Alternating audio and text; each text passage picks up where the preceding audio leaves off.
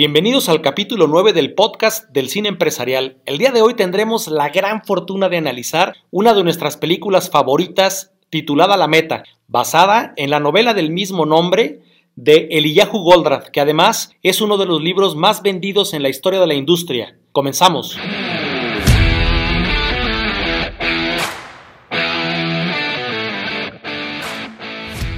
Déjame darte la más cordial bienvenida al podcast del cine empresarial una metodología única en el mundo para el desarrollo de las personas y la mejora continua de las empresas usando el poder del cine. En este podcast vamos a compartirte las experiencias que hemos recopilado durante 18 años, llevando empresas pequeñas, medianas y grandes a su máximo potencial. Dirigen y presentan David Lubiano y Nicolás Gaete. Comenzamos. Hola chicos, chicas, ¿cómo están? Ya estamos en nuestro noveno capítulo de nuestro podcast del cine empresarial. Estamos aquí como siempre con David. ¿Cómo estás, David? Bien, Nico, a la orden. Felices de la película que vamos a analizar el día de hoy. Hoy nos toca uno de nuestros favoritos que es La Meta, de Eliyahu Goldratt. Eliyahu Goldratt. Nunca logro recordar bien el nombre de este cuate, o sea, ya, ya vieron por qué. Pero es una súper peliculona, porque es más, yo creo que, mira, como casi todas las películas que analizamos, ¿no? Que decimos, mira, nos podría dar como para 10 episodios. Pues es que no sería parte de nuestra colección si no fuera una gran película para analizar. Y la verdad es que, bueno, intentamos más o menos, se habrán dado cuenta, intentamos ir al grano y tratar de condensar un poquito la información para no eternizarnos y poder irles dando, pues, distintos tips, distintos eh, trozos de valor, ¿no? A su vida cotidiana en ponches de no más de media hora, que es como lo que calculamos en el tráfico, lo que sea, ¿no? Entonces, a ver, compadre, cuéntanos de qué va esta película, porque sí es una joya. Pues mira, la meta, además que les recomendamos que lean el libro, porque la verdad es que, bueno, yo no sé cómo haya sido su experiencia de todas las novelas que se han hecho películas que pasan de la literatura al cine. En este caso, fíjate, el libro yo lo tuve que leer en la universidad para la materia de producción y recuerdo después de haber visto la película haber pensado que hubiera preferido ver la película primero, antes de haber leído el libro. Me hubiera ayudado a entender mejor el libro. Ah, mira. Pero bueno, mientras ustedes contactan con nosotros en el cine empresarial para contratar la película La Meta y poderla ver con todo su equipo gerencial y con toda su empresa, pueden ir avanzando bastante viendo el libro. Es una verdadera joya. Y mira, va de lo siguiente. Es un empresario, bueno, en realidad es un director de empresa, que siente que está siendo demasiado eficiente porque han hecho cambios en la línea de producción, han mejorado su maquinaria, han robotizado ciertos procesos. Al parecer todo va de maravilla, pero no logran incrementar sus números de utilidad. Entonces no tiene claridad de lo que es la meta de todo negocio. Que ahorita yo aprovecharía para llevarte a la reflexión, tú que nos escuchas, y que te detengas un poquito en preguntarte cuál crees tú que es la meta de tu negocio.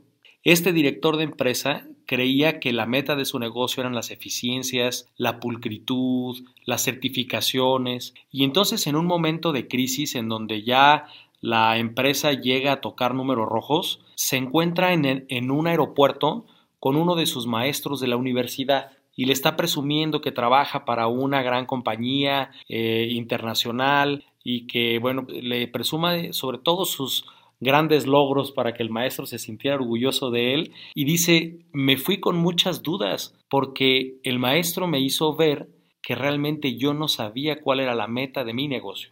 O sea, le hace tres preguntas básicas, ¿no? Le dice, ah, ah qué lindos tus robots. ¿Y aumentaron tu rentabilidad? Así es. Ah. ¿Bajaron tus inventarios? bajaron tus costos. Así es. Y el cuate sí se queda como, este, no, pero, pero aumentamos las eficiencias. Ah, y... ¿Estás midiendo lo que debes? Estás midiendo lo que debes porque hasta donde yo me imagino que tu empresa no, es, no entró al mercado para presumir que son las más eficientes. Me imagino que realmente entraron para vender. Y mira, aquí vale la pena analizar. A ver, ninguna empresa entra al mercado para demostrar ni qué es la más grande, ni qué es la que más personas tiene, ni qué es la más eficiente, ni qué es la más conocida. De hecho, eh, la meta de toda empresa es generar utilidades. La meta de toda empresa, ojo, con o sin fines de lucro, es generar utilidades. Y esa es la meta. Entonces, el día de hoy hablaremos de cinco pasos que propone la película La Meta para un programa de mejora continua que nos permite siempre mantenernos enfocados en la meta, en las utilidades, en las ganancias, que es para lo que verdaderamente una empresa existe. Si finalmente un negocio que no logra generar utilidades acaba cerrando, acaba pues acabándose, ¿no? Valga, la redundancia.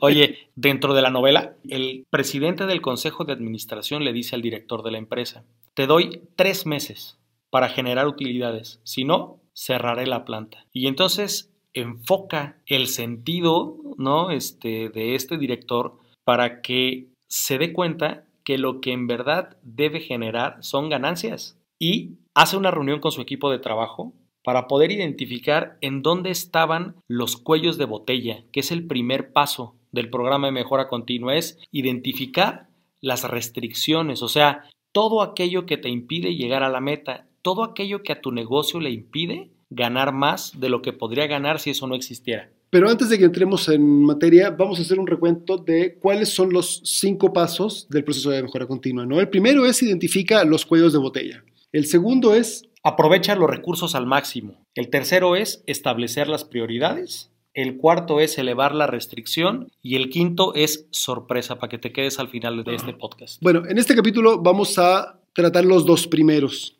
y ya en el siguiente capítulo vamos a ver los últimos tres. Claro, porque yo creo que esta es una película que debe analizarse con calma sin dejar de ser prácticos e ir al grano, ¿no? El tema de, de identificar la restricción, mira, yo les digo a nuestros clientes y amigos, cuando quieras identificar una restricción en tu empresa, piensa que tuvieras una varita mágica en tus manos y que esa varita mágica te permitiría resolver los tres problemas que tiene tu empresa, que de no existir podrías dormir más tranquilo. Ese es un buen camino para llegar a identificar cuáles son tus cuellos de botella cuáles son tus restricciones. ¿Y qué, qué entendemos por un cuello de botella? Porque muchas veces se utiliza esta expresión, pero realmente a qué nos referimos. En cualquier proceso productivo, en cualquier proceso de tu empresa, no, no, vas realmente al promedio de la capacidad de producción de las distintas partes de tu maquinaria, por así llamarlo, a las distintas áreas o piezas de tu empresa, sino que vas realmente al ritmo del más lento. ¿Por qué? Porque cada vez,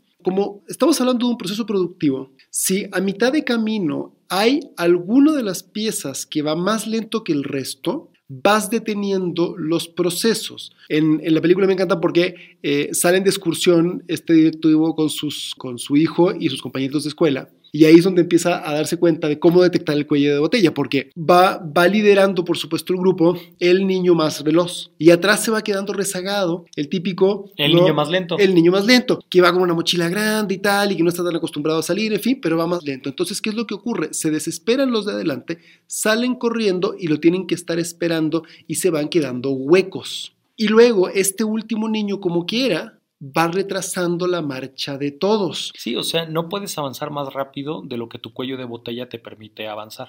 Finalmente, tu capacidad de producción es igual a la capacidad de producción del eslabón más lento de tu cadena productiva. Es correcto, así es, ni más ni menos.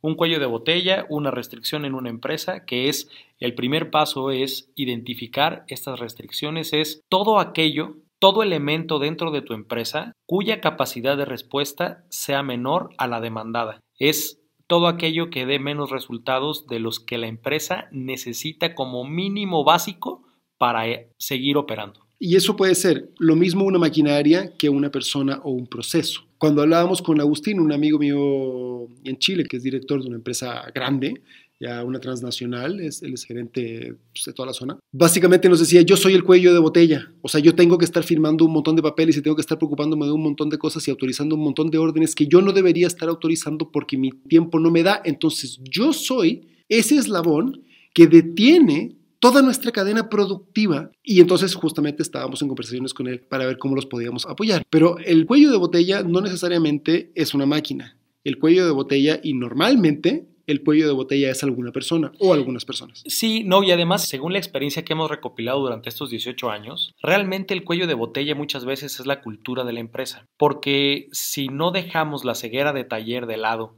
y nosotros como empresarios, como directores de empresa, como gerentes, seguimos pensando que las cosas, todas las cosas importantes las debo hacer yo, acumulo tantas cosas pendientes en mi escritorio que yo soy el único que las puede sacar y entonces en el cuello de botella me convierto yo mismo. Mira, un día llegamos a una empresa y cuando presentamos el resultado del diagnóstico integral que hicimos a la empresa en temas administrativos, La conclusión era que precisamente el dueño de la empresa pues era el cuello de botella principal. Entonces, cuando le tuvimos que dar el resultado, sin decirle que el problema era él, pues me preguntó, entonces está usted diciendo que el problema soy yo.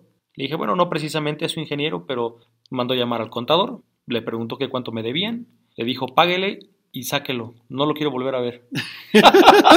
a veces nuestros propios paradigmas y nuestra propia forma de ver la vida nos impide y se convierte en nuestro gran cuello de botella para poder seguir avanzando. Digo, para los que se queden con la inquietud, al final, después de 15 días de análisis y de regaños de su esposa, quien estaba presente el día de, el día de esta situación, pues nos habló, nos invitó a comer a su casa, nos ofreció una disculpa y al final es una empresa, es una empresa que además de que, de que logramos ayudar, gracias al gran trabajo que han realizado con base en esos criterios que les dimos, el día de hoy venden a casi todo el mundo sus tejidos. Sí, es una, es una historia bonita porque también es una historia de arrepentimiento, ¿no? Sí, bueno, de él, pero yo me sentí muy abochornado de tener que decirle, pues es que el problema eres tú y bueno, pues sé que tú me estás contratando, pero no me estás contratando para decirte lo que quieres oír, me estás contratando para que te ayude a mejorar. Si es que finalmente un consultor, quienes somos consultores de alguna u otra manera, un poco somos como los doctores o como los psicólogos, no más que de una empresa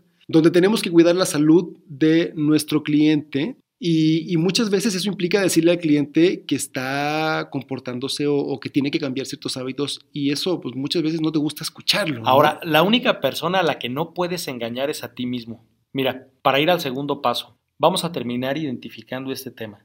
O sea, vamos a concluir bien este primer paso, identificar las restricciones. Si ya hiciste el ejercicio de pensar en que efectivamente la meta de tu negocio es generar utilidades y que además debes identificar las restricciones que te impiden llegar a generar esa riqueza y ese ingreso que tú sueñas darle a tu empresa, es importante que lo cuantifiques, es importante que sepas que la meta es el, es el recurso, pero en qué porcentaje quieres elevar tus utilidades. Partiendo de ahí, podemos identificar mejor las restricciones y sobre todo, lo que nos dice el segundo paso, aprovechar los recursos al máximo. Solamente podemos ir al segundo paso si identificamos bien las restricciones y el cuello de botella, pero además si le pusimos una cuantificación a la meta. El aprovechamiento de recursos es clave, porque es justamente lo que estábamos hablando antes de empezar a grabar. Muchas veces cuando tenemos una situación de estas donde no hemos identificado bien el cuello de botella y donde vemos que, a ver, este departamento tiene pedidos atrasados o este departamento o esta área no nos está entregando el resultado que tenemos que obtener, la primera idea que se nos viene a la cabeza es hay que contratar más gente. Pero a ver, ¿realmente estamos aprovechando absolutamente todos los recursos que tenemos disponibles, incluido el recurso humano, el tiempo de ese recurso humano y las ideas de ese recurso humano? Se me vino a la mente una empresa que atendimos que cuando nosotros llegamos a trabajar con ellos, lo primero que nos decían es, lo que pasa es que no empezamos porque el equipo no está completo. O sea, hay algunos departamentos y algunas partes del proceso de producción en donde no estamos completos, el equipo no está completo. Dije, bueno, podemos empezar con los que están y retomamos desde cero con los que vayan entrando. Pero al final nos dimos cuenta que todas las personas que estaban, cuando semaforizamos la productividad de las personas en una jornada laboral normal, nos dimos cuenta que el que más elevado estaba en su nivel de productividad tenía el 40% de efectividad. Porque fíjate, desde el que llegaba tarde, hasta el que se preparaba el café, hasta el que desayunaba en horas de trabajo, hasta el que se paraba a ponerse al tanto de los chismes y de platicar con el compañero, nos dimos cuenta que efectivamente no hacían falta personas. Lo que hacía falta era aprovechar los recursos al máximo, en ese caso, el recurso tiempo. Mira, en el despacho de asesoría fiscal que durante más de 10 años he dirigido, hemos llegado a facturar 60 millones de pesos mensuales. Y eso lo hacíamos con cinco personas. Sea, en mi oficina éramos cinco personas y ya, no había más. No necesitábamos más que eso para manejar oficinas en cinco ciudades. Y si nos vamos, por ejemplo, al caso que a mí me encanta citar porque además es un ejemplo que le tengo mucho cariño de nuestra fábrica de tostadas en México, desde el momento en que esa fábrica se adquirió a la fecha, hoy tenemos el 70% del personal que teníamos cuando eh, recién llegamos a esa empresa.